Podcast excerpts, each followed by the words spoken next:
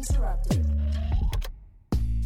The Mavericks took 45 threes, bro, and they made 13 of them. Luka had three assists. Three assists. You know how many open looks he generates on a nightly basis Hey, to hey, finish hey, with three assists? I'm ready. Yeah, one lethal shooter in the game. 40, hey, give me eight threes. I'm gonna make four.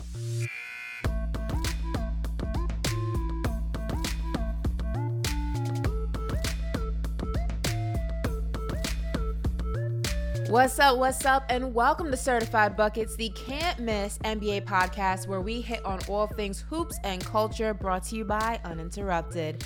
I'm your girl, Ashley Nicole Moss, and as usual, I got my guys with me Christian Winfield, Lethal Shooter, was popping, What's cracking, up? was good. What's going on, y'all? How's the weather in Miami, Ash? Sensational as You always. know, the weather, weather out here isn't that. It's, it's not that good today. You know what I'm saying? Like, you seem so sad about that. yeah, it's, it's looking like an early sunset.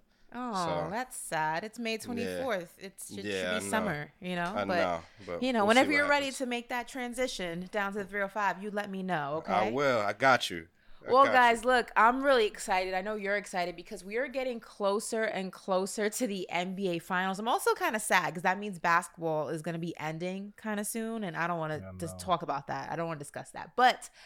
I am excited to ask you guys something. The last 17 games, this is a real stat, by the way. The last 17 games have been decided by an average margin of 19.8 points. On top of that, there have only been a total of seven clutch time minutes during those games. So, what the hell is going on here? What's happening? I wish I could tell you. I have no idea. We're seeing teams get blown out left and right.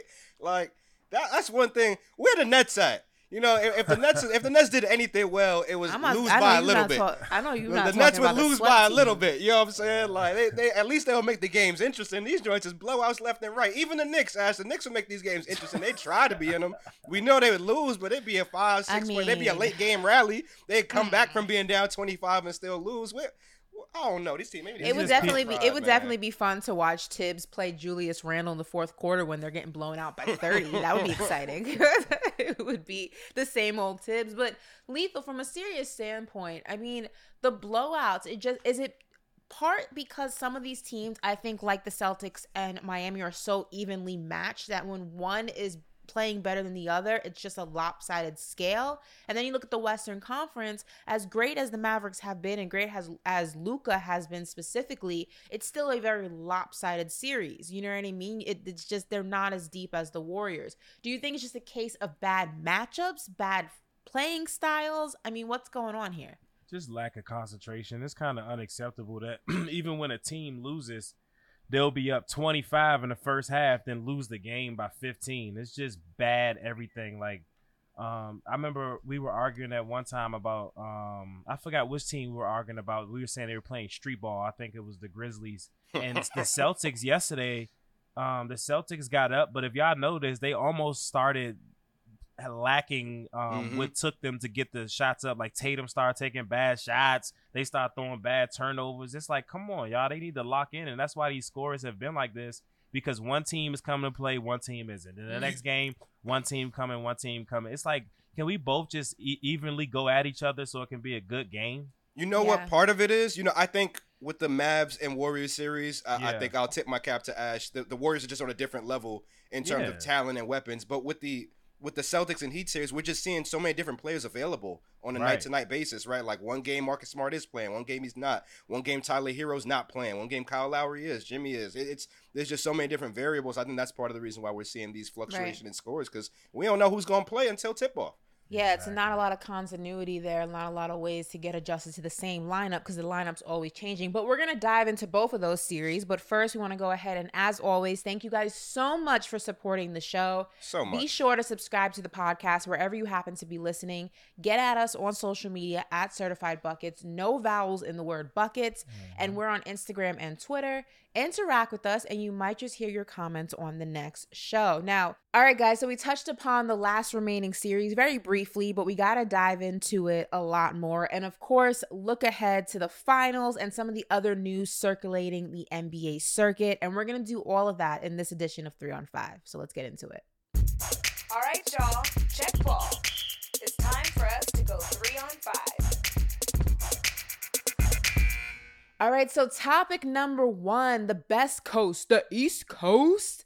The Eastern Conference, where after four games, the series is officially tied two games apiece. Boston and Miami continue to trade blowouts, making this series very hard to get a read on and sometimes even very hard to enjoy and watch. Christian, what has made the biggest impression on you after game four of this series and also looking ahead to game five? I think, you know, kind of going into what we said to lead in this show, just this series is going to be dictated by who's available to play. If you're telling me there's no Tyler Herro for an extended period of time, if you're telling me, you know I'm saying, maybe Marcus Smart misses time. I think I think a lot of this series is going to come down to who's healthiest. You know, this is a great mm. showdown. We're seeing the two Eastern Conference juggernauts really outside of, of Milwaukee. We're seeing the two Eastern Conference juggernauts really go head to head. And it's a, it's a pretty even matchup. You got Jimmy Butler out there scoring yeah. 40. You got Tatum going crazy. Jaylen Brown hitting contested threes. You got Kyle Lowry playing. You got a whole lot. You got Bam Adebayo trying to defend one through five almost every possession, it seems like. I, I think at the end, it's going to come down to, you know, which team has all their horses in, in, in the stable in a way both teams, both the Celtics and the Heat, are top three in both offense and defense, respectfully. Crazy. So it's like you said, a very evenly matched series. But Lethal, I have a stat for you that you're not going to be very happy about. All right, so brace yourself for this, okay? I know, I know, I know you're not going to like this. Miami's starting lineup in Game Four combined for 18 points, shooting 7 for 36. The 18 points were the fewest by a starting five in a playoff game since the NBA began distinguishing between starters and bench players back in the year 1970 1971. How do you mm. feel about that? It just shows you where the NBA is right now, and everybody just you know run down the court, jump shot, run down the court, jump shot, run down the court, jump shot, and it's like I love the art of shooting, but like you know, you know, play some real basketball, and the jump shot it it can kill you sometimes. And I was noticing that with the Heat, the way they were playing when they were coming off pick and rolls, they weren't putting pressure on the bigs. They was just trying mm. to sling jump shots. All due respect to Jimmy Butler and Victor Oladipo and all those guys. They're just they're just throwing up jump shots, and it's like put some pressure on the Celtics and go downhill and try to get to the basket and do different things. Play heat basketball. You know, you guys know what I'm talking about, and it's just yeah. you know just relying on a jump shot. That you guys have never been that. And I feel like when you guys try to play that way, when I say you guys, I'm not trying to say that I'm not a Heat fan. I'm saying you, you guys like the Heat, but I'm saying when when they tried to to buy into like just slanging up jump shots, they don't play as tough either. That I've noticed. Even Bam, like I know he has a, a, a jump shot here and there, but Bam be settling sometimes, and when mm-hmm. he does mm-hmm. that, it looks like they get deflated. You know. You know, I was I'm looking at the box score from the last game, and right. um, Jimmy Butler has zero free throws attempted, and that goes to what you were talking about. J- yeah, it, I, will let Jimmy Butler, all due respect to him, because that's how our podcast is. I would let Jimmy Butler shoot. Let's say Jimmy Butler scored 45 on us, but he hit 10 threes. I don't care. I'll give that up because we're going to win. But if Jimmy Butler's getting to the basket and he's doing that float and he's doing the mid range jump shot, and th- then and then that's a 40, they they they win. The zero free throws is just unacceptable, right? Because Ash, remember when we had that conversation about who do you want with the game on the line? You know, my my caveat there is yeah, if Jimmy's going to force his way to the line with five seconds left and hit two free throws to ice the game. If he's not being aggressive and getting to the, the paint and, and creating for everybody else that way, I don't know how the Heat win this series. I still think this series ultimately is going seven. It's been a lot of back and forth between the two teams. It seems like they can never have two consecutive nights where they're like the team that won the night before also is a team that wins the next game. It just seems for whatever reason, I don't know if it's the back and forth, I don't know if it's the changing of the lineups, the availability of, you know, some players and then the unavailability of others. It just seems to constantly just be going switching on and off in terms of wins, which is why I'm leaning towards this series ultimately going 7 the thing that's going to be the difference maker is this is if Miami can go ahead and play the game that got them the number one seed. The what got them the number one seed wasn't this, you know, outstanding shooting performance, you know, from the mid range and from the three point line of all the guys on the court. What it was was smart basketball, smart shot selection, you know, driving it in the paint, making people foul you, and then on the defensive end, just not giving them any space to go ahead and take the shots that they want to and forcing that second and third option. You just see them getting away from that in every single game that they've lost. I mean, especially in game four, that didn't look like anything that we saw from them throughout the entirety of the regular season. And if you're not going to play the game that got you there, you're ultimately going to find yourself in situations like this because all credit to the Celtics, they're just as good defensively and they're just as good as adjusting. So if you're not going to go ahead and adjust to how they're adjusting to your adjustments or lack thereof, you're going to find yourself in the exact same situation. I like to think also, you know, I'm, I'm a firm believer. I know it's a cliche, but your role players tend to play better at home. I think that's going to be the benefit to Miami. But as we've seen time and time again throughout the history of basketball, just because game seven is on your home court doesn't guarantee you that win. Anything can happen in a game seven. I think it's ultimately going to get there. I had Miami in seven, so I'm going to stick with that. But that is definitely prevalent on the fact of Miami playing the game that got them the number one seed in the first place. Say, I think Boston is going to take the next game only because when I was watching adjustments. Wow that uh that they made against the Heat last game. Unless you guys, unfortunately, remember we do. You are saying okay, they they they should we shouldn't just rely on a Jimmy, but that's what they're giving up. The Celtics literally on the pick and roll, the big is so far back, is forcing Victor like even like last game, Victor Oladipo scored 20 plus, but you guys were down 40 the whole game. Mm. So because what they were giving up was when Victor was coming off the pick and roll, the mistake they was making at first was the bigs were too far up, and then you you guys were just going around them. They were sagged all the way back, and they were allowing. Uh, they were jamming the other shooter. I forgot his name. The the the, the light skinned guy that's been shooting very well for Max Miami. Strus? Max yes, Strus, yeah. they they they've been jamming him because all due respect to him, he he doesn't have moves. So what they do is they jam him and then sag back off everybody else. And if you notice too, what they're doing to PJ Tucker, do you guys remember when PJ Tucker used to be in the corner, teams used to just sit there and just let him shoot. He mm-hmm. was knocking that down. So what they're doing is, soon as PJ uh, gets it, they run at him real crazy to just force him to put it down. And all due respect to PJ, if you guys remember this, he's he doesn't have a dribble pull up mid range jump shot. So what happens is he has to drive all the way to the basket to try to make a floater or uh, make a pass. And it's easy to read those two things. And if you notice what Marcus Smart and all of them been doing, they've just been trying to take charges because PJ's been out of control. So they've been doing a good job of of adjusting to each player because nobody on their team respectfully has the three, the mid range, has the complete package right now. And we, we yeah. love Jimmy, but we'll give Jimmy the, the jump shot. Who's the player on the Heat that we can say has the full package? You Max know, and that's what be, I was. Max is gonna be thrilled. You call him light skin. That's that boy is that boy is white. That's, you know what I mean. He looks. I was, you, gave, you gave him that light skin pass. He's gonna be oh so happy God. to hear that. Hey, look, real quick though, I, I, think lethal to your point. That player has to be Bam Adebayo, and we've seen him struggle this series, and we yeah. saw him struggle some points last series when Joel Embiid was on the floor, and in this series he struggled when Robert Williams has played. So I, I don't know where he finds that added production on the offensive end. Yeah. I don't know if that's just flow of the offense. They have to run some stuff for him, but yeah. that's what it's looking like when Robert Williams is in there patrolling that paint. Bam is not playing well. no. The same happened last series with, with with Joel. So it's like, hey, if your number two isn't producing against other teams who have good centers, where what do you do from there? Ash, what have you seen from Bam? Mm. I think, you know, and you know, I say this as someone who knows Bam really well. I think he's his toughest critic. He's his mm. biggest critic, rather. Mm. And I think that he wants nothing more than to not only be the best person he can be, but to bring multiple championships to the city of Miami. Mm. I think it's still the growing pains of trying to figure out how, you know, you can do that. And you've seen spurts of who he is as a player and who he can be. And I truly believe that at his foundation, that's the type of player that he is. I don't think mm. you just get performances like that if that's not already in you.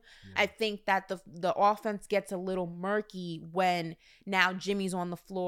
Now when Kyle's either out of the offense or in the offense and it's Tyler, I think mm-hmm. that it's about Spo you know, consistently creating schemes in the offense that highlight Bam's, you know, strengths. Because he's not going to be someone who's going to pull up from 30 feet. Hell he's not going to be someone who most of the time is going to shoot from the mid range. Although that is an aspect of his game that he's constantly working on. He is someone who flourishes in the paint and yeah. using in using his dominance to go ahead and get points on the board and getting to the line. And it's about consistently putting him in the opportunity to do so, in addition to getting the other guys on the court involved. So, yes, part of it, it's on him to develop different bags in his game, much like we talk about with like a John Morant.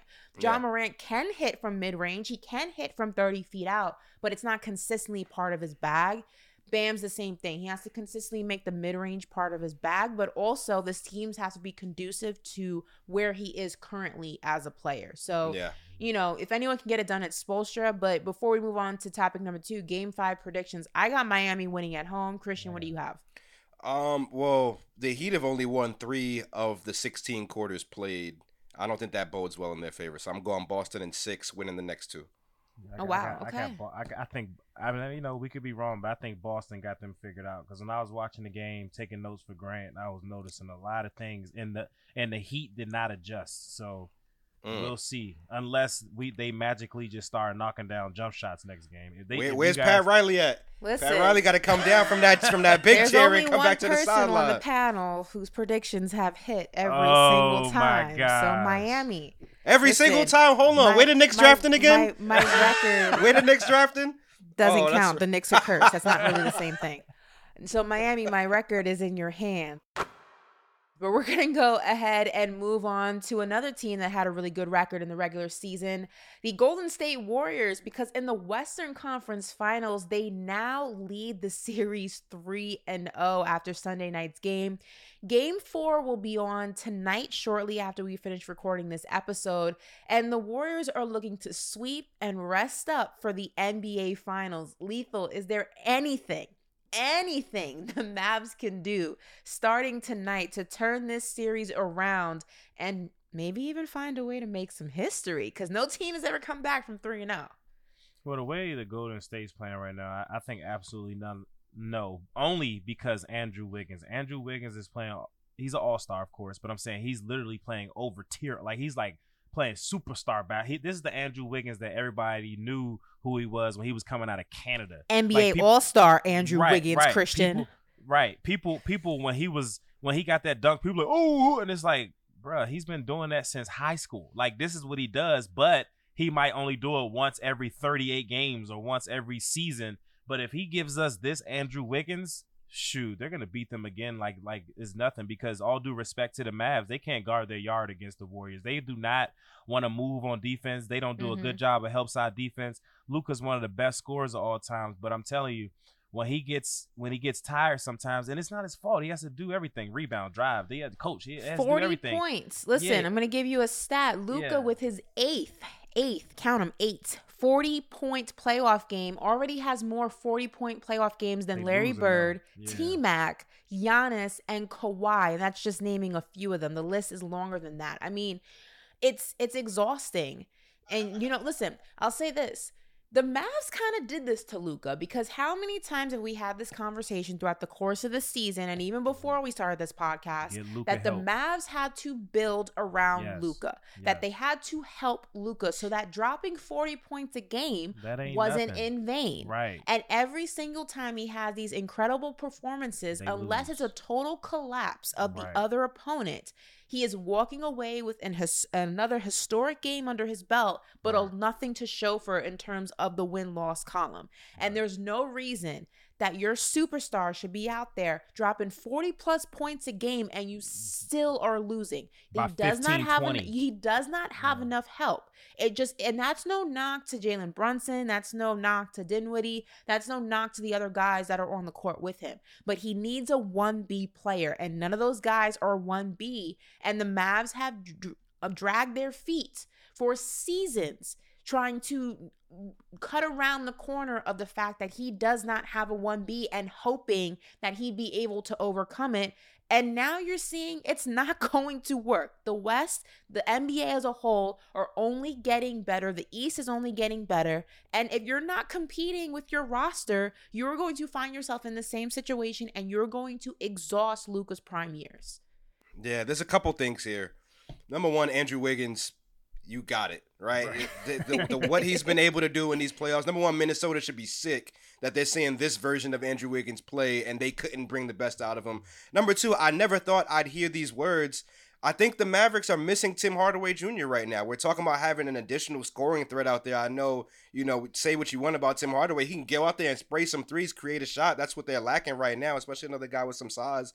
And number three, I think we're seeing how hard it is to build a team. I think the Mavericks felt confident when they traded for Porzingis in the first place that him and Luka were going to be that match made in heaven. Come to find out, he's not that guy. Traded The him. The Knicks did tell him, but they didn't want to listen to us. They didn't want to listen, and then you end up with Spencer Dinwiddie and role players, which Spencer Dinwiddie's great. He's not that guy that we spoke about. This is going to be a very important offseason for the Mavericks. I'm. They're about to get swept, y'all. This is bad. I, I don't. I, Yeah, they could come so, out and win too. Game Four. I think mentally, you know how we'll say mentally we're in Cabo or mentally I'm on vacation. Mentally, the Mavs are in Bora Bora right now. It's over Yeah. for them.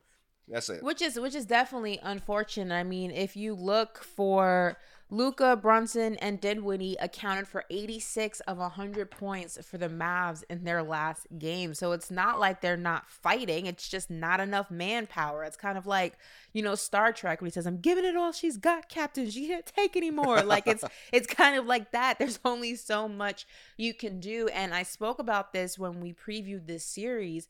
I said it's going to be extremely hard to go against a team as deep as the Warriors, not only from their starters, but from their bench. And basically have half a team speaking about Dallas and competing with that because the Warriors can hit you from so many different angles and you just don't have enough manpower. I hope that Mark Cuban is sitting on those sidelines disgusted at not only himself but his front office for not doing what they should have done seasons ago because we could possibly be looking at a very different series. And if they go into next season and there's no drastic change, and when I say drastic, I mean if Luka does not have a 1B player by his the side come. October, Yeah. it's hard to feel sorry for the Dallas Mavericks. It really is. I think that one saving grace is this. Reggie Bullock shot 0 of 7 from 3. Pretty that's much wide open looks, right, Lethal? I mean, he had clean looks and was missing a lot Yeah, of them. that was Maxi. Kleber 0 for 5. You know what I'm saying? Davis Bertans 0 for 2. Frank Ntilikina, who I always get reminded is still on an NBA team because I see him playing and missing open threes. He was 0 for 1, right? So these are all open looks that they're missing. You're going to uh, hope that on their own home floor, we talk about role players playing better at home. That clearly wasn't the case in game 3. Hopefully it's the case in game 4, but to be honest, I'm just curious. Like, do the Dallas Mavericks and the Knicks have an agreement where like they take all of the players we I don't think want? so. I'm just dra- I'm very confused because it's just like, do you guys not watch our demise with certain people and think, oh, it's just the Knicks. They just couldn't manage them, but they'll be better in Dallas. Like, did you not see the saga with Frank in New York? Like, did you think that was just a New York Knicks thing? Did you not see K- Porzingis like not work out in New York? Did you just think that was a Knicks thing? Like, are you not watching us in real time? I'm very confused. And Reggie Bullock, absolutely love him, but he's him. always been someone who is super reliable on defense, but when it comes to offense, he's very streaky. He reminds me a lot of Mm. J.R. Smith. Like when he's on, he's on, but when he's off, it's like it's just And brick y'all see city. how they speeding him up. So what's happening Right. with, with him? They're they're speeding up his shot because it's it's you know he's a great like she said he's an awesome defender. yeah. But it's a few changes with the Jimmy to be a little bit more smoother. It's a, a few hiccups in between in his in his release point, and that's why they're speeding it up because when you speed it up, it's it's a small hiccup that makes him miss. And uh, and nine times out of ten, where's the shot coming from? The wing or the corner. He's not putting the ball down and pulling up, and that's another liability as well. How many times have you seen Reggie Bullock get the ball, make a move, and then pull up in the mid range jump shot? The Mavericks took 45 threes, bro, and they made Damn. 13 of them. Luka had three assists. That's three assists. You know how many open looks he generates on a nightly basis Hey, to hey, finish hey, with three assists? I'm ready. Yeah, but lethal shooter in the game. 40 Lethal knocks out some me threes. Stop threes. I want to make four. Yeah, that's what I I like ain't gonna give y'all no good defense, but they ain't getting good defense anyway. Before we move on to topic number three, we're gonna make some predictions. Like I said, the game will be played. The Warriors and Mavs game will go ahead and be played tonight, so we won't be able to address it, but we can still go ahead and give our picks. I think that the Mavericks extend this to five games, and I think ultimately it's Warriors in five. That's my pick. What do you got, Christian? Uh, you know, we saw the Mavericks come back from being down 0-2 in Phoenix, so I'd Mhm. like to believe that they can win a game, but I think they understand how daunting of a task 3-0 is, and I think mentally they're checked out. I, I think it's over. I think I think it's early, quick. I think it's a 20-point celebration in the Dang, first twenty for the Warriors. I, yeah. will say I'll say the Warriors beat them by by by twelve. Mm. That's that's 20? nice of you, Lethal. But I'm saying 20 on the last game. They about to give it No, all, it's Chris. gonna it's gonna be up. They're gonna be up twenty in the first no quarter. less. They're gonna be up twenty in the first quarter, bro. in the Oh, first God. quarter, Chris. Mhm. Yeah, they, they, I told you they they were on the sand and the beach right now Bro, with if they water. go if they go up 20 in the first quarter tonight, right? Dinner Mhm. on me when I see there, that. I love to see it. But but if You they don't, dinner it. on you. All right, bet I'll take All that right, bet. 20 quarter, points in the first quarter. They're up twenty in the first quarter. Watch. All right, Bro, give me a little, insane. give me a little cushion. 18, No. 18 Uh, points in the hey, first I'll take quarter. 18. I don't Okay, got yeah, 18 20, Yeah. 18 20. That's the same Yeah, thing. Okay. nah, I, I like Six, that. four, 18, six, three. All 18, right, cool. yeah, exactly. I need All that. right. 18 in the first quarter. As we wait on the results of that bet, we're going to move on to topic number three. And look, nothing is set in stone yet, but even the most cynical and radical NBA fan would admit that it seems like the Warriors are going to be heading back to the NBA Finals once again. Now, if the Warriors were to advance and win the NBA Finals, that would make four championships in eight years with six NBA Finals appearances lethal. If the Warriors are able to do this, where does that put them among the list of NBA's of the NBA's greatest dynasties? I'm going to give you some other names to, to add into that equation. You got Mm. the 80s Los Angeles Lakers, you got the Chicago Bulls who did 6 championships in 8 years. You have the 2000s San Antonio Spurs, you got the big 3 Heatles, the Miami Heat from 2010, 2014. Are are they now going to be in the midst of that greatness when you talk about the Golden State Warriors? Mm. I, I I think so. But does the Kevin Durant one does that count? Yes, it does. Okay, if that if that if that does count, I, I think so because what they're doing isn't easy, especially this year. No, none of us. I don't know about you guys. I don't want to speak for you guys, but we none of us thought they were going to be doing what they're doing right now. I did. oh my god. You know how You Ash see get that? I said the Warriors were the team to beat in the West. The tweet is up there. I had them going to the finals. I had Oh Heat my- Warriors in Is the that your pin tweet? Is that tweet Okay, pinned to your okay. It's in. I can definitely find it for you, but Don't I had worry Heat about Warriors. Well, in the well, in the you finals. thought that they were. We didn't. And the one thing I can say, the way they look right now is just it's just remarkable, and it's scary because Iguodala's not even out there playing defense. Mm. This is what I'll say.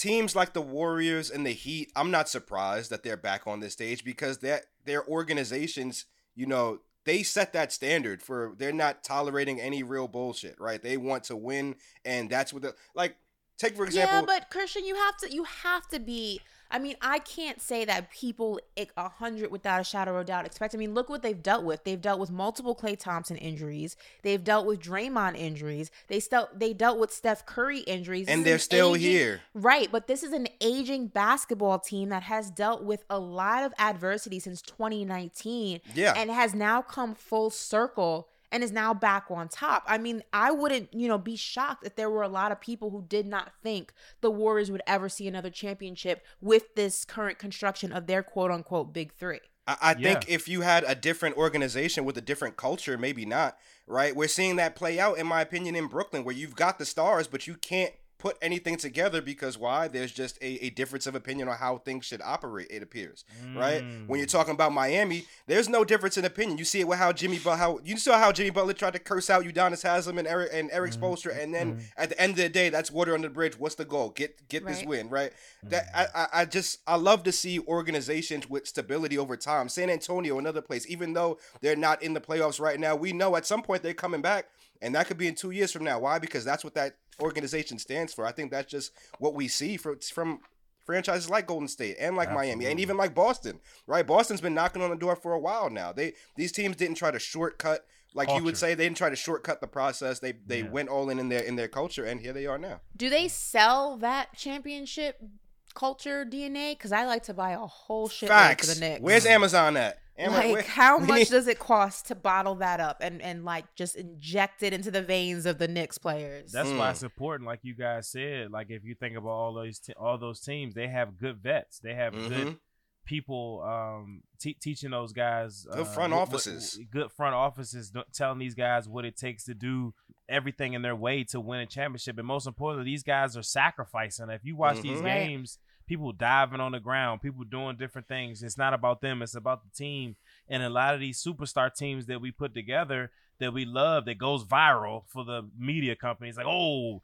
You know, Chris and Lethal are, li- uh, linking up to play in, in in Cancun, but that that, that don't mean me and him gonna have a good connection. You know, it looks good to go viral at the moment, but that's what's happening. And, and I think you guys said this before, like th- that that big name era. Just because we on the ride in the banana boat Ex- together don't mean we getting jump shots.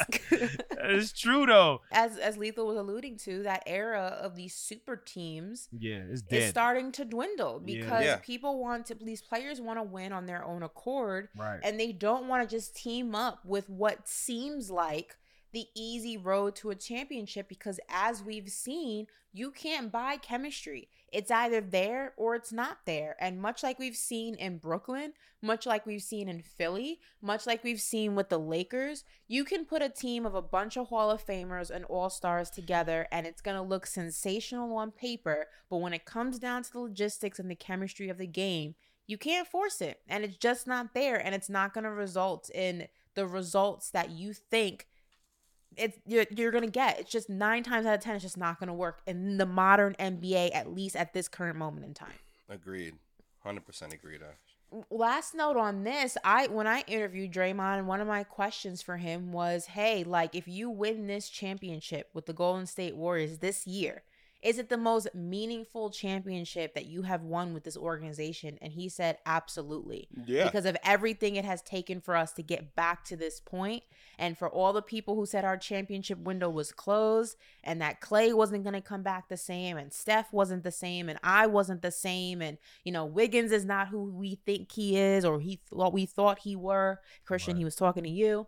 I'm sure he was. Um, sure said he this would be the most meaningful chip for them as a unit. So it's definitely going to be interesting to see if that's the story that we're going to hear double back to, you know, when it's all said and done. It's it's going to be interesting for sure. The Warriors are only a couple years away from having D'Angelo Russell on that roster. Remember when when that happened when they traded KD for, D, for D'Angelo crazy. Russell? It was like at that when that happened, it was like, all right, Warriors definitely ain't winning the championship this year, right? And then the next year they they they trade him for Andrew Wiggins, and even last year it just didn't. They they got bumped, right? So it, it's good to see them having gone through the different stages, but still also have that core. Into I mean, roster building one on one franchise organization 101 like that's the standard the, the heat and the and the warriors in my opinion you could throw the spurs in there too just like the gold standards for how you should operate an nba franchise We're going to go ahead and move on to topic number 4 and sticking with the assumption that the Warriors are punching their ticket to the next round the NBA finals that is.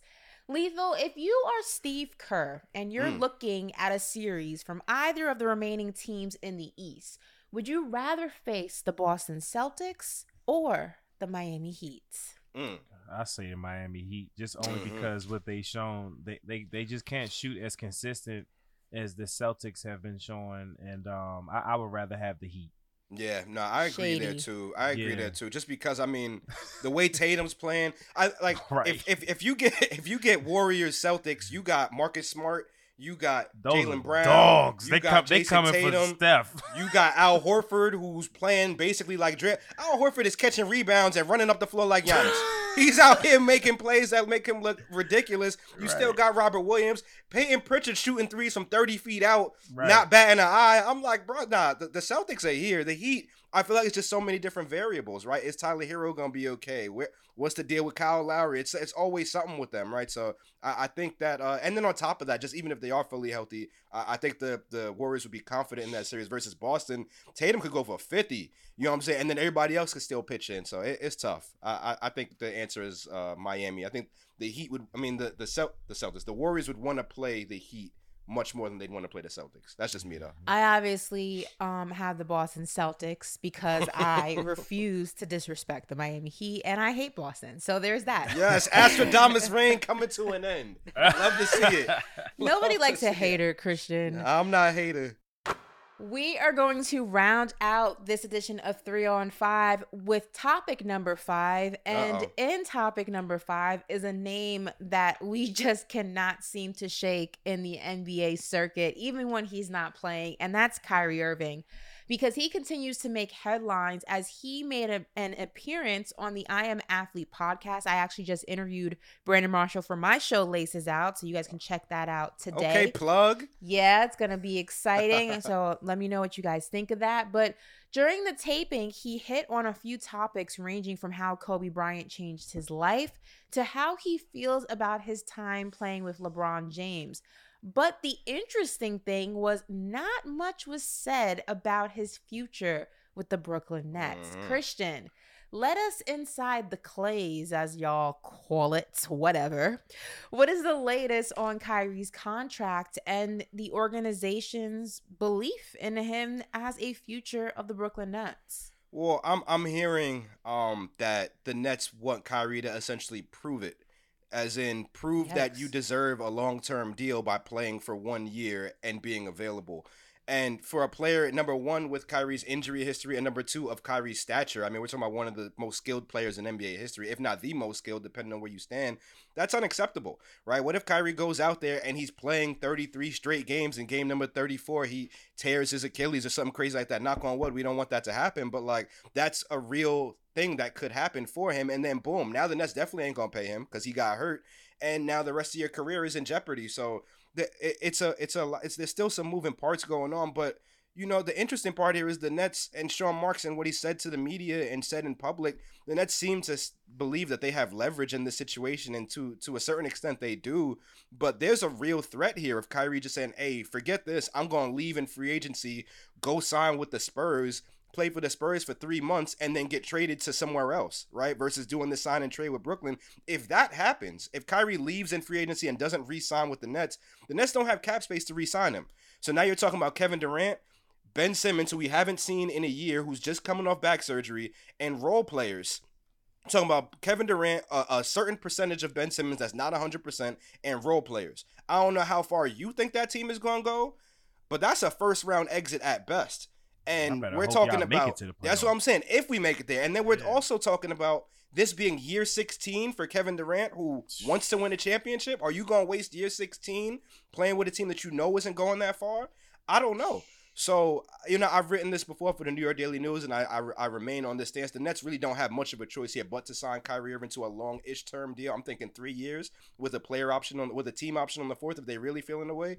Anything shorter than that, then I don't know. I don't know where I'm the Nets paying go from here. Yeah, it's tough. They're in a tough Hey spot. man, here go here go 120, man. Damn it, damn it. Yeah, that's what they need to do.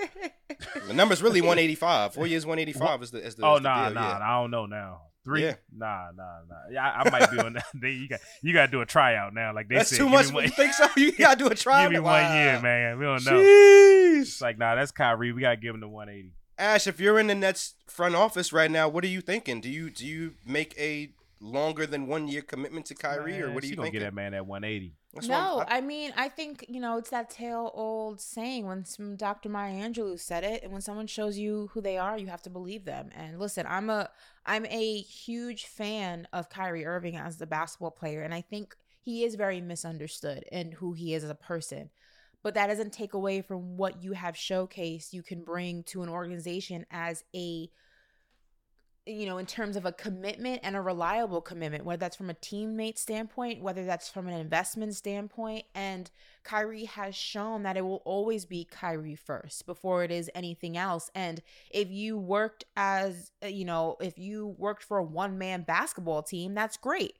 But when you're on a team with a bunch of other men who have a goal, and that goal is to not only provide for their families, but to win and to win championships. And ultimately, that's what the job of a front office is, is to put together a team that can win a championship. You were brought there and you've recruited other people to join you in promise of that championship and you haven't delivered your end of the bargain. So I don't see how you could be offended by not having that reassurance from you know the organization when you haven't given that to them but unfortunately Kyrie is it seems and has come across as the type of person who will find a way to point the finger instead of looking in the mirror and saying part of the reason that nobody believes in me is because I haven't given them a reason to do so.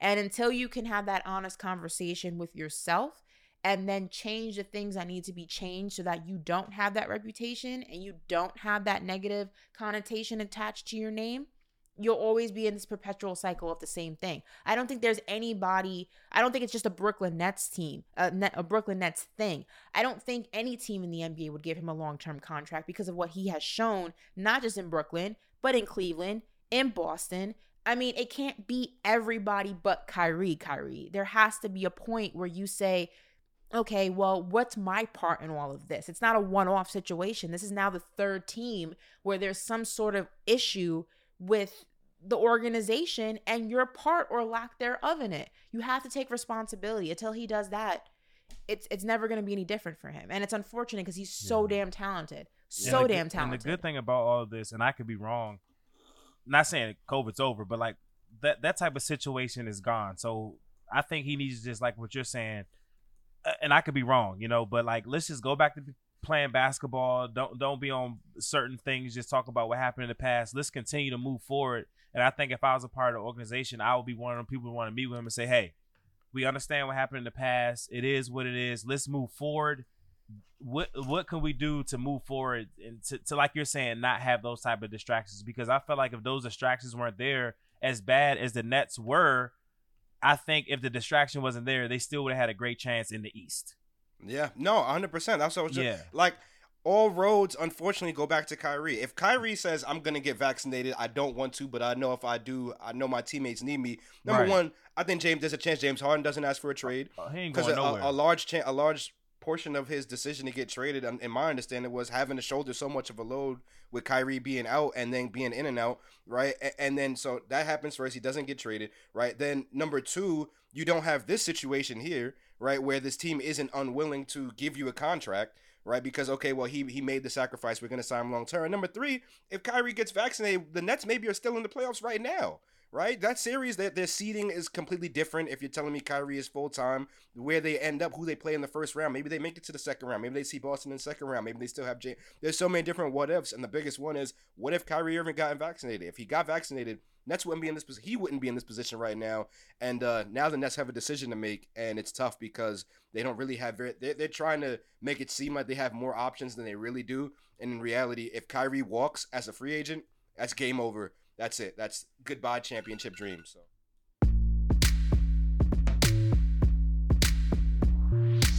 All right, that does it for three on five. Let's hit up the certified hotline and bring in barber and social media influencer Vic Blends. Vic, what's going on, man? How you doing today? Man, what's good, y'all? Y'all feeling? I'm blessed, man.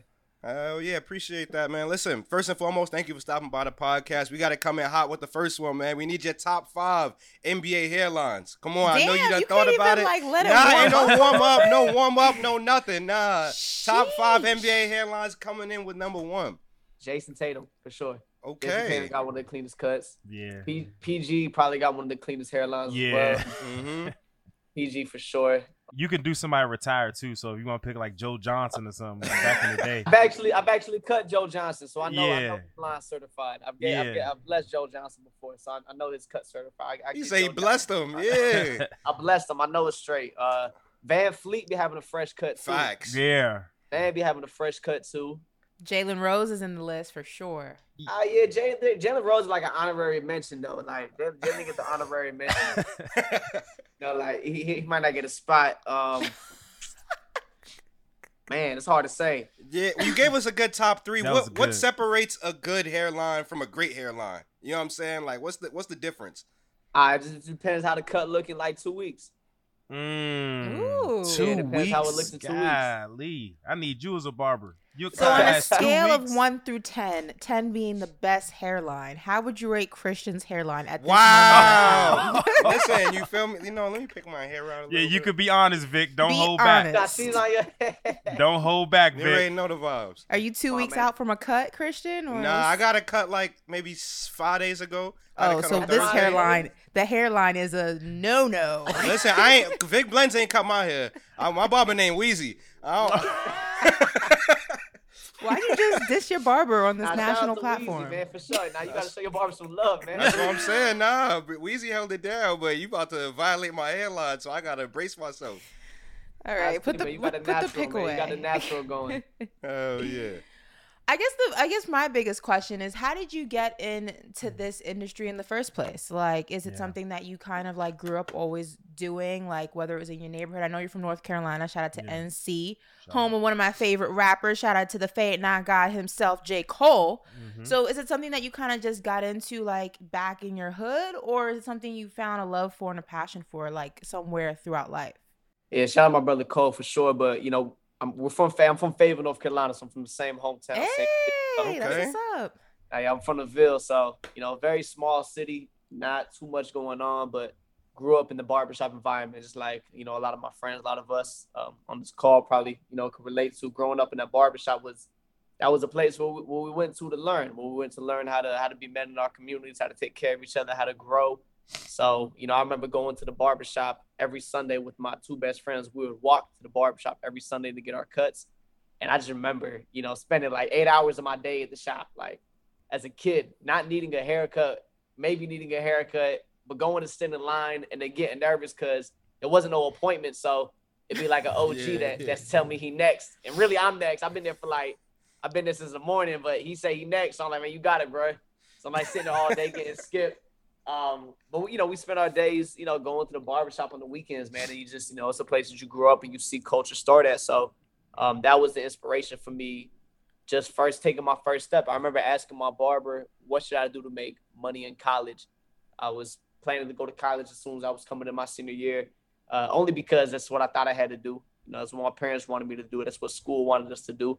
So I think the only way for me to make it is either, yo, I'm a either a gifted, you know, athlete and I'm going to college on a scholarship, or you know, I'm I'm, I'm applying for it, or, or I'm going to the military. So, you know, there's not really mm-hmm. any other pathway outside of the Ville. So I'm, I'm trying to figure out how I'm gonna make money if I go, or or when I go.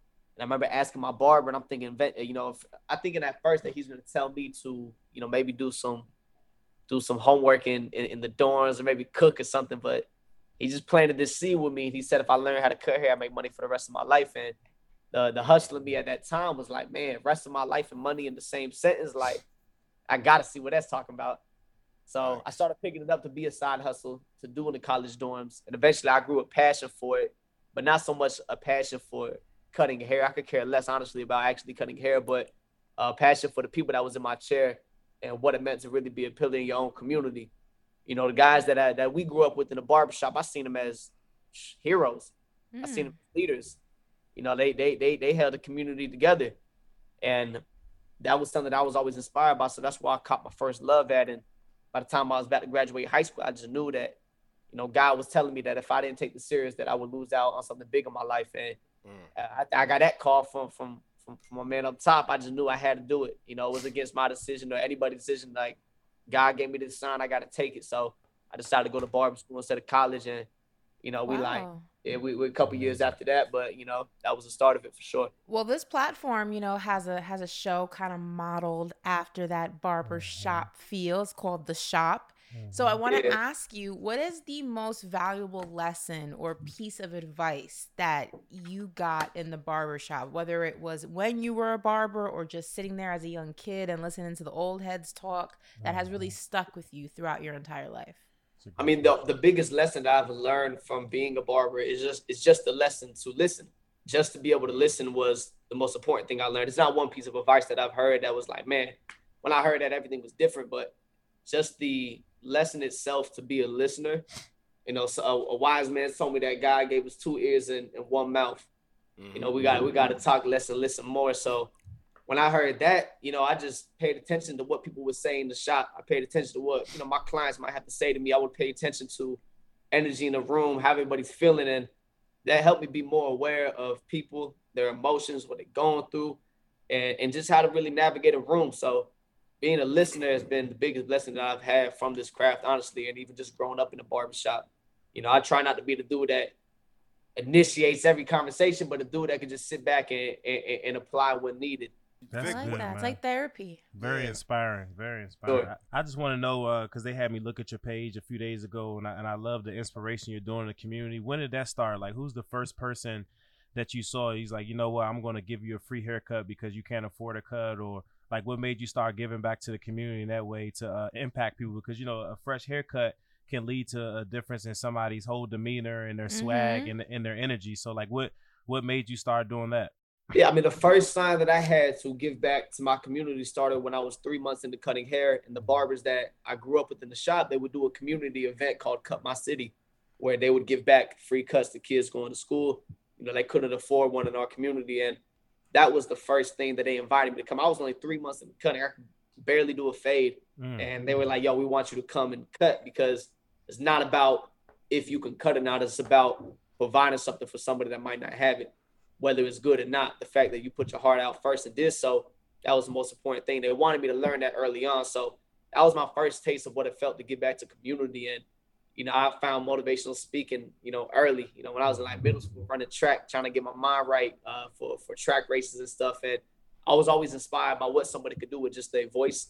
And for it just to be a raw voice, you know, like we were inspired by a lot of things, but for me, I think it was just hearing somebody say something that would like stick with you and, and, and change the way that you would you would think about things and see them. I, I saw power in that, and um, I've always wanted to do it, and I tried to do it, you know, early on, but I, it, it really wasn't hitting, and I didn't really have too much life experience at the time for it to, to be a thing. But after I came out to Atlanta, uh, everything changed for me really around the, the time of the pandemic, mm. where you know we couldn't cut hair and, mm-hmm. and the job that I thought I, I was there to provide and the thing that I'm here to do was taken away from me uh, mm-hmm. without my choice. You know, my whole life up to that point was being this fire barber that's cutting all the rappers and athletes and NBA players. And, you know, I'm thinking that's the one thing I got to offer to the world. So now that they got stripped of me, I got to think, who am I? Uh, the quote that I heard that changed my life was, don't let what you're good at define who you are. Who are you if you can't do what you're good at? Mm-hmm. So now I'm like, damn, who is Victor Fontaine if I can never cut hair again? Yeah. Right. Who is Chris if you can never shoot the ball again? Right. Like it's a question. It's a deep question that I had to ask myself sitting there in the pandemic. Like, damn, you know, God forbid, like the one thing I think I'm good at, I can't do anymore. You know, I, I know there's got to be more I can offer to the world. So, me giving a haircut wasn't.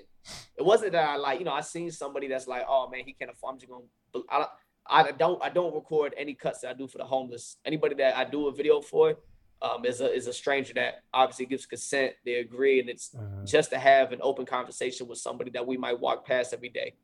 Um, and it was for me to build a stage for myself to use my voice first over just the craft. Uh, and I think my whole life, you know, barbering was just a, a, vehicle for me to do so and to be able to use my voice now. But um, it started with that idea, man. Like, how do I use my voice, but not deny the gift that God gave me to be a good barber? Right. Uh, so I had an idea, like, man, I'm not, you know, it's cool to cut a celeb, it's cool to cut an athlete, but I want to do something that somebody will remember me for and, and something that will really bring a change and, and, an impact. So decided to cut a stranger. Um, and that was my my stage. I that was my that. stage. Yeah. You you know, Vic, there's a lot of quality barbers who don't end up cutting celebrities or influencers or athletes or anything like that. I'm like Weezy. Where, Right, yeah, right. Like my barber. You know, I'm wondering where you are a celebrity, Chris. By the Shout way, out sorry. Th- thank you, Lethal. See, he's you a see hood how, celebrity. You see it's how, not quite you see the how same Ashley thing. be trying to drag me? he's a hood celebrity. It be, it be your own people. It, it be your own people. Vic, as I was saying, you know, where would where did that point come to come for you where it started being those types of people where the where the where the high profile people started seeking you out for haircuts? Was there one person who then became a domino effect for everybody else coming, or how did that come about? Yeah, I mean, man, I will say like the most important thing I do is is definitely not you know working with celebs. I think like working with celebs or athletes is it's a it's a cool thing, man. But you know, my best friend is is is Dennis Smith Jr. He was the first person to give me an opportunity. Um, I was working in a restaurant uh, in, in the Ville.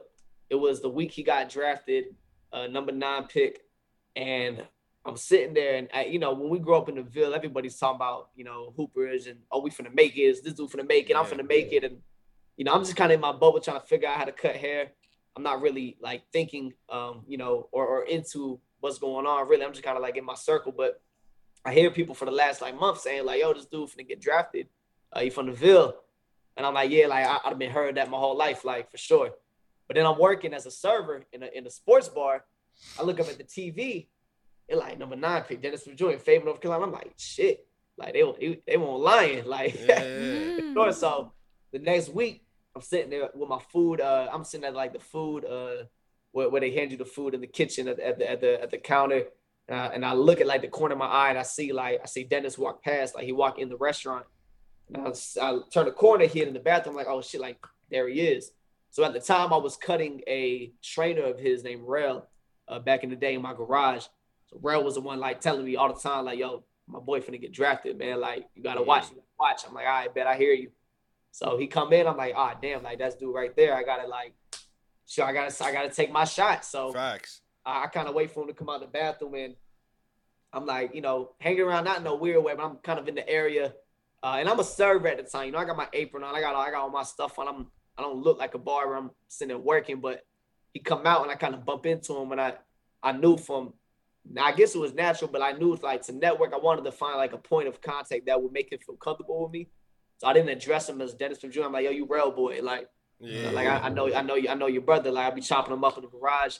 I'm like, you know, first of all, congratulations on getting drafted, but y- you know, because I ain't got a lot of time. Like I'm a barber, bro, and I would love to bless you. Like I would love to bless you with a cut. Um, the first thing he ever said to me was, "We from the same city, so if you help me, I'm gonna help you." Mhm. First thing he ever said to me, um, and I've never been in contact with, you know, like success don't really come by the Ville a lot.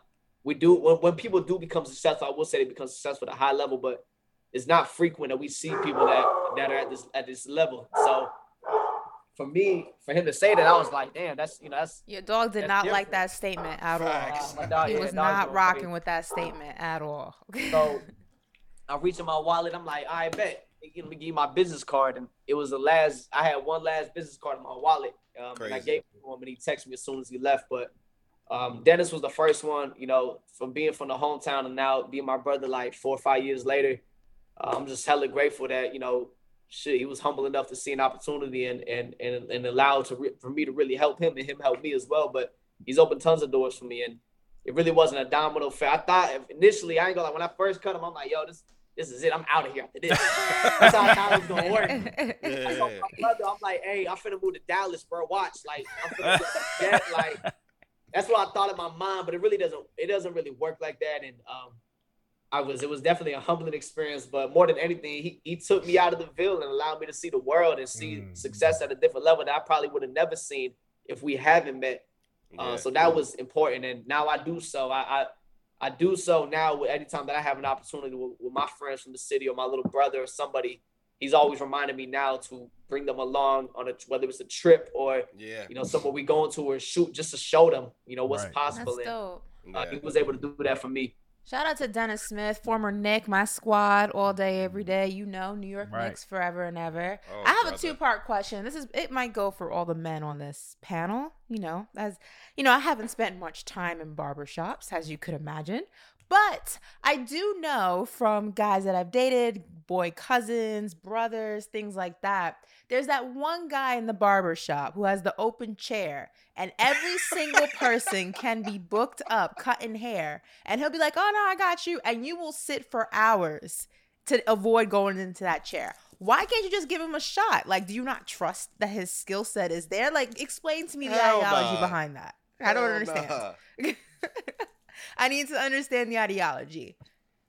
I mean, getting a hair, I think getting a haircut is it's an intimate experience and more than just like getting your ever obviously nobody wants a bad cut, but more than anything, you grow a relationship with your guy. So it's just kind of this comfort thing. There's this place of vulnerability, and it's not really easy to trust somebody with that. So that's maybe how I feel about it, you know, or you just don't want your hairline messed up. But how do you know he's not good unless you try him? I mean, you're a barber. Listen, someone once upon a time you were the new barber, and someone had to try you to know that you were good. So isn't kind of like passing the torch? Lethal, don't look at me like that. I see you Nah, getting hold on, out hold over on. there. Ash, I got an example for you. Imagine Okay. there's two Mexican restaurants on the same block. One is packed, Right. the other one is empty. Which one you going to? I mean, You going to the one that got they ain't got a soul in that in that restaurant? but? I also that's like a bad example because I like trying different restaurants example, and yeah. stuff. That's a great. So, hey, like, listen. I know. I know. I'm going to the packed one because I know that's where the people's at. That's where the good food is at, and that's I, where I am going. I'm will going. say this: every every time that I go to a to a new city, I travel with something. I always find a barber to pull up on me, and I try to find a barber that's in that garage, uh, still mm. cutting, and I have them come cut me. Part of it is like I know I could fix my cut if it really came down to the bad, Right. and then the other is like yeah, I give a shot to somebody because um, to me hair grows back. I, I'm not. I never really been a stickler for my cut. I, I kind of grew out of that, knowing that it's like it's all right. You know, like we get bad haircuts. It's part of life, but um, I want to give opportunity to somebody young that that's new. But like I can also fix my cut, so it's like it's a biased uh, opinion on that. Yeah, see, Mm. Vic's better than both of you guys. I see Well, you guys Vic wearing a cap with the you know what I mean? boots. Yeah, That's why I'm I got a saying that. on, Vic got a I- he got a damn head on. hat He copping now. out right now. Right. So then, part two he, he of might my be bald. I don't know. I ain't more. I can't go no hat right now. okay. Part two of my question is what is the scientific Uh-oh, here we go. reasoning behind why when men get a fresh cut, The all of a changed. sudden, Oh yeah. women are 10 times more attracted to you than we were like before the haircut. Oh, yeah, you gotta because give us there that, have been Vic. gu- there have been guys I remember going back to high school who were not that good looking before they got their haircut. They come into school after fresh cut Fridays or whatever and I'm like looking at them different and their hair starts to grow out. I'm like, "Yeah, you're not as cute as I thought you were and the cycle starts all over again." I need I need to understand the logic behind that. I don't know. I mean, I think that logic goes both. I mean, same confidence y'all get when you know you get your eyebrows laid, you get your, your lashes put in, I tried to tell hair her. laid, edges laid. Like it's the same confidence booster. I guess. I mean, it's a drastic transformation though. Yeah, lethal. Maybe you could speak to this too. Does someone getting a fresh cut impact they shooting percentages? Like, if Tatum go get a cut today, is he shooting lights out tomorrow? You gotta have a fresh cut on the court, man. Change your whole swag up. You know what I mean? Unless you just one of those scruff type of players, and Vic could tell you, you know, somebody getting the chair feeling some type of way, and as soon as they get the fresh cut, Vic could tell you they get up, their whole their whole swag changed up. You know what I mean? yeah, but they, but, hey, but look, they had some, hey, they had some scruffy uh bubble players for sure. Yeah. yeah, they was some- did. oh, but you know, the. NBA the NBA hired those those barbers. Yeah, He was not trying to trust them at all. Who had their Yeah. crazy hair in there? I don't even know. if you had one person, like who's your dream person to like to cut? Like, is it like Eddie Murphy, Barack Obama? Ooh, Obama Jim would be Car- nice. Jim you could give Carrey, Obama a like, nice I, if you had- I, I, actually I got Obama on my dream board, but He's on my dream board too. I want to cut Jadakiss for sure. Jada. Oh, you can make that happen. Ooh. Easy. Well, you better Jadakiss slide in that DM, boy. I, Jadakiss my favorite. Jadakiss my favorite rapper. I'm, I'm a big Jadakiss fan. Yeah, I'm, I'm a big Kiss fan. Hey sure. man, I'm you gotta take that rappers. risk, bro. You gotta go to Facts. DM today. Hey man, uh, I just want to let you know I'm gonna fly you, cut your head next, but he gonna say pull up too. Facts. You- Listen. I'm telling you. Tell Hey, him fa- certified buckets told you. We we on them Facts. Say no uninterrupted. boy. Wh- Throw the loop. Throw the throw the alley oop, man. I, I didn't see it on your page when I went to study, but are you, d- would you ever want to have multiple barbershops or potentially hmm. have a barbershop back home or or potentially like a barber school back around the ville or something like that so people can learn your craft and like you know you know you get where I'm coming from. Yeah, yeah, yeah. Everything is is definitely gonna have its own timing. Right now, we're in the middle of building my first school, um, but it's actually the first barber school in California prison history. Uh, so we're opening a, a barber school within California prisons right now. Uh, we're in the building phase. Uh, we got approved earlier this year. We've been going through design uh, meetings, and right now it should be, you know, up by fall, wintertime this year.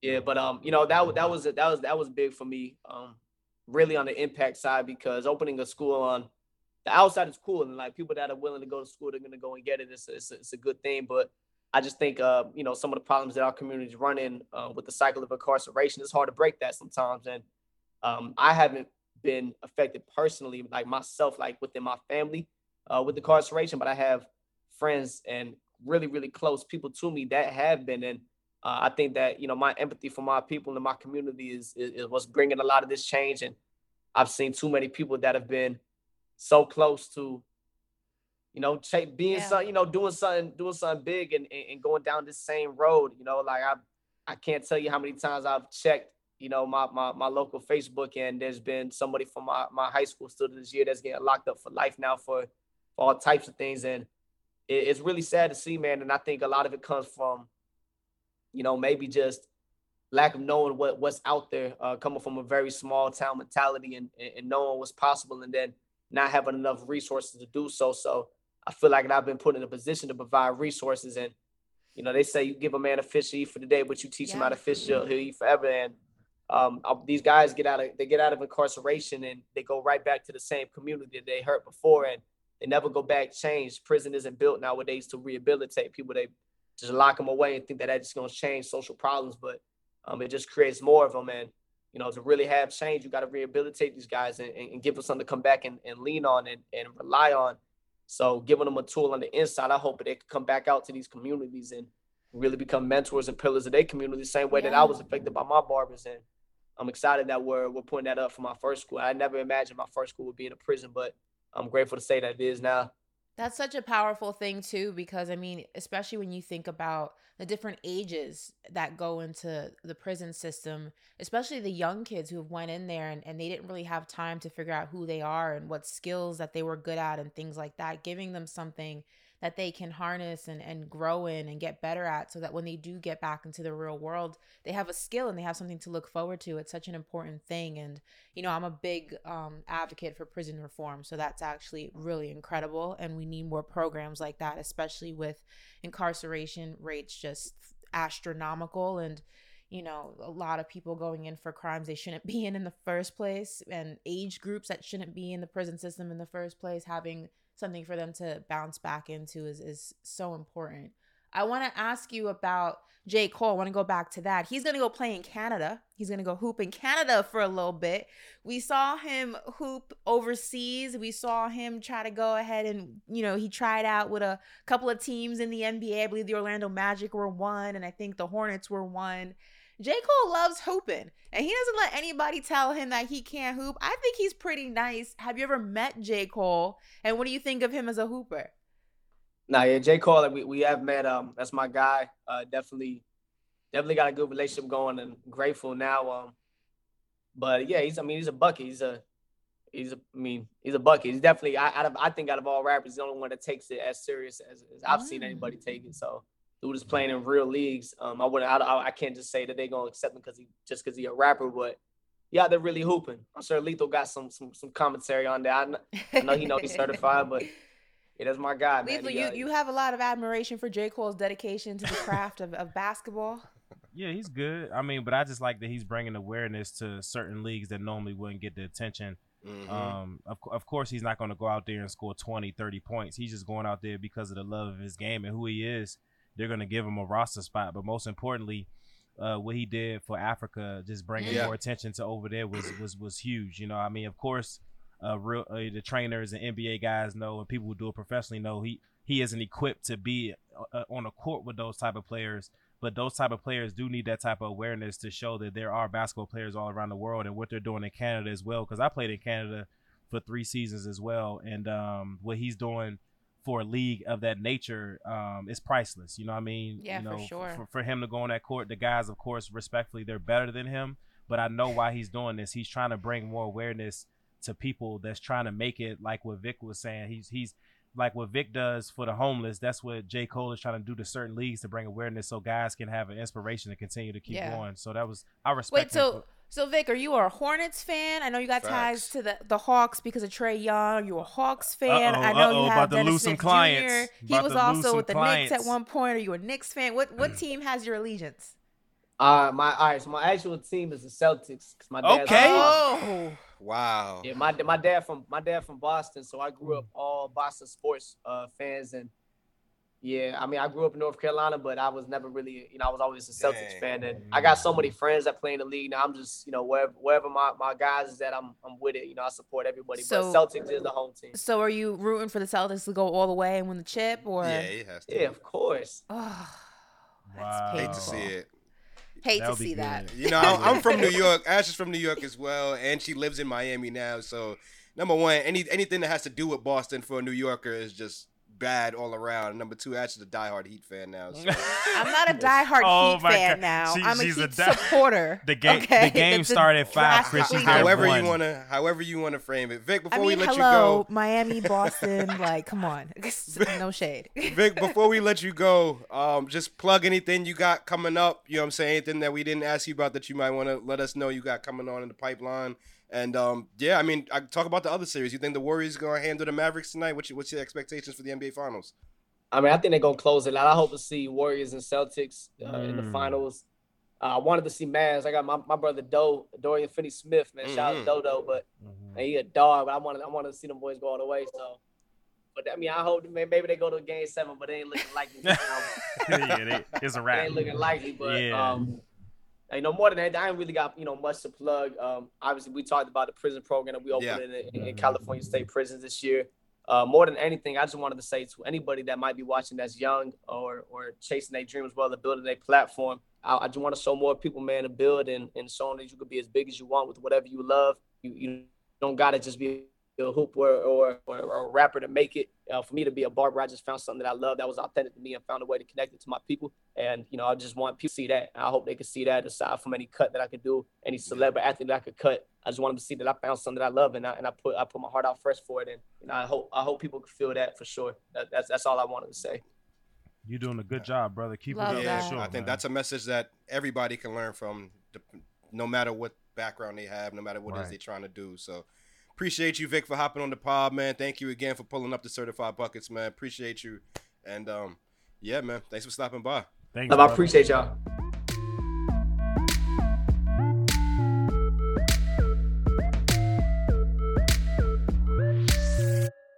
Ashley, Vic Blends sounds like Tyler Herro. Does he not sound like Tyler Herro to you? I wouldn't know. I don't have conversations with the man. That's you not. heard you heard Tyler Herro. I've heard. I've heard him. I've heard him speak post game, but that's the oh my first. god! time- I, wish you could that's the- literally pull up an audio of Tyler Herro's voice right now. I'm telling you, they sound not identical, but pretty damn close. Like, Do they look identical as no, well? no, no, they don't look of- identical. But if I closed my eyes and just heard Vic speak without any like idea of who he was, I'd be like, Tyler, is that you, Tyler? That's hilarious. Well, that wrapped up our interview. Let's kick it to Lethal for certified bucket of the week.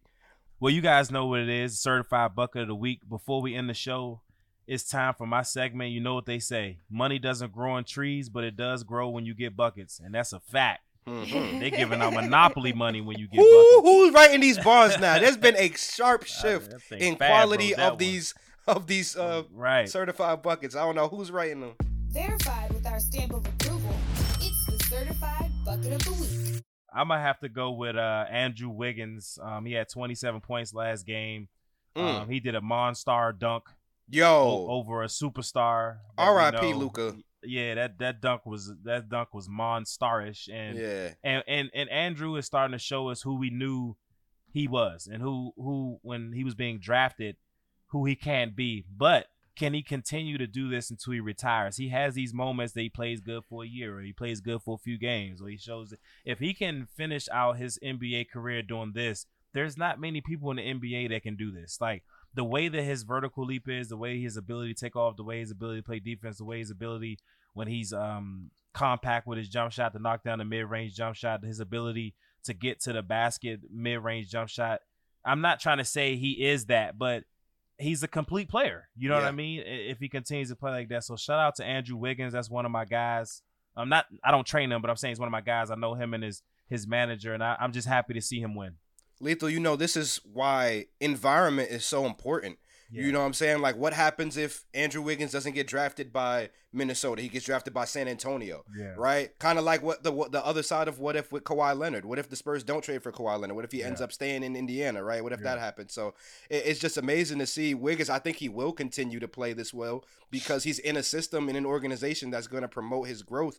So and you know, kind of related, my certified bucket is Steph Curry, thirty-one Mm. points, ten to twenty from the field, five of ten. I mean, that shot. I sent you the, the video when he had when he called for the isolation against Dorian Mhm. Finney-Smith, act like he's about to blow by him, just hit that sidestep three from the hash mark. I mean, just the the the level of he he messed his head up. I'm thinking the whole time, I Steph's gonna try to blow by this man. Whole time he knew exactly where he wanted to go. He wanted that Mhm. side step three from the hash mark. So shout out to Steph, 31 points, 11 assists, moving the ball around, five of 10 from deep. That's my certified bucket. Warriors in four. See you in the NBA Finals. I gotta go ahead and give it to my guy Bam Adebayo. I know he didn't have the greatest game on game in Bam! game four, but game three, 31 points, 10 rebounds, six assists. I mean, if you look at the touches he had in the games since beginning of this since the beginning of the series, game one, 39, game two, 36, game three, 82. Sheesh. Drastic jump. Um, just gonna say this. I think that Bam Adebayo is an incredible basketball player. I think that he is a bona fide star and is only going to get better. I think that he is one of the top defenders in the NBA. Absolutely. And he has the potential to be just an all around threat. Got to get more confidence in his shot outside of the paint. Got to develop that mid range I'm ready. lethal. Ash, Listen, I'm ready. You ready? I'm Yeah, gonna I'm I'm ready. gonna connect Yeah, y'all. I Lethal. got I it. bet I'm I'm gonna connect Yeah. y'all. Hey, We're gonna make make sure you this run her. Make sure you run her eight percent too. We got, Eight percent. that I don't 8% need. I finder's don't That's need a lot. That's a lot. All I right, need, 8 I need a check. I just need. A, I just need a championship for my guy. That's all. All right, all right. I'll take the check there. You go. You don't get the check. Listen, you just got to remember who you are and what Right. got you there as a player and harness that energy and tap into that energy always. And I think that um I think the Miami Heat, even if they don't win the championship this year, we have Mhm. not seen the last of Bam Adebayo in the conference Absolutely not. finals or the finals. So that wow. that's that's where I'm gonna go ahead and leave that to be continued.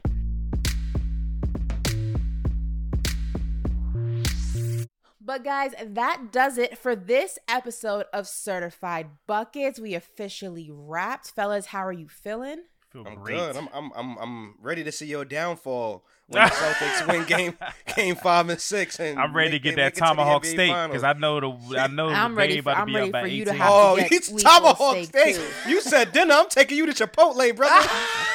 you ain't Ghetto. you, you ain't getting no tomahawk steak. Absolutely. man. Chipotle. Chipotle. Oh yeah, you can get the steak bowl. You get the steak My bad. burrito. My bad. My bad. Nah, On a we ain't going to Chipotle. We going somewhere nice, brother. I got On a you. serious note, before we go ahead and end the podcast, we do have some breaking news that I, I want to Oh. send my condolences for. Um, The governor of Texas confirms that 14 children and one teacher were killed in a mass shooting at an elementary Oh, school man. this Mm. afternoon. Um, you know, I feel like we're always having these conversations uh, about mass shootings. I feel like we just had one. We did just have one Yeah. regarding the shooting in Buffalo, In Buffalo, in, right up top. the black community um, that's out there. Now we're dealing with children, and it's just heartbreaking. And regardless of where you stand in, you know, the political space, I think we can all agree that sending your kids to school should be a safe haven Mm. and they and they should come back home exactly the way that you sent them. Maybe a little a little mad at the extra homework or you Mhm. know, a little happy from the sugar rush at a cupcake party at school, but they should always come back home. So my Yeah. deepest condolences are with the families affected, the community affected.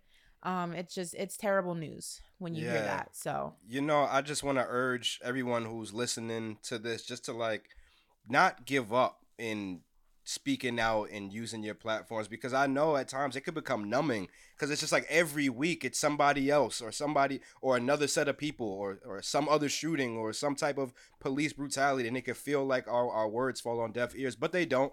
You know we just have to keep using our words and our platforms as much as we can and hopefully something changes. I know i for one am getting tired of just seeing senseless killings of people of color on a on a routine basis it feels like but that's the world we live in we got to find a way to, to push on and we got to find a way to empower people that look like us so keep using your voices and uh, keep using your platforms absolutely, lethal. Any any thoughts on that? I know you're a father.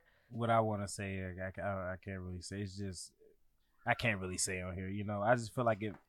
We, you know, Yeah. it just sucks. Yeah, it yeah sucks. bro Yeah, it's Well, we always have basketball to go ahead and distract us from the real world, but the Yeah. real world definitely Unfortunate needs a lot of a lot of things about it need to be corrected. But we thank you guys so much for joining the podcast today to talk about the good and unfortunately the bad as well.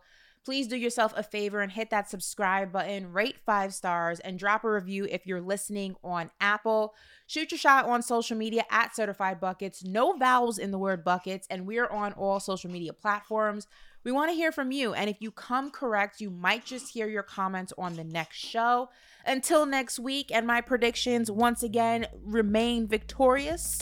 Or you know they don't. We shall see. You know my my my title is on the line right now. I'm very heat nervous on the about this. ropes ash on the ropes I'm, I'm on the ropes. it. Astrodamus is on the ropes. But love to see it we will see where I stand next week. Until then, I am out. We are out. Peace. Peace. peace love and celtics in six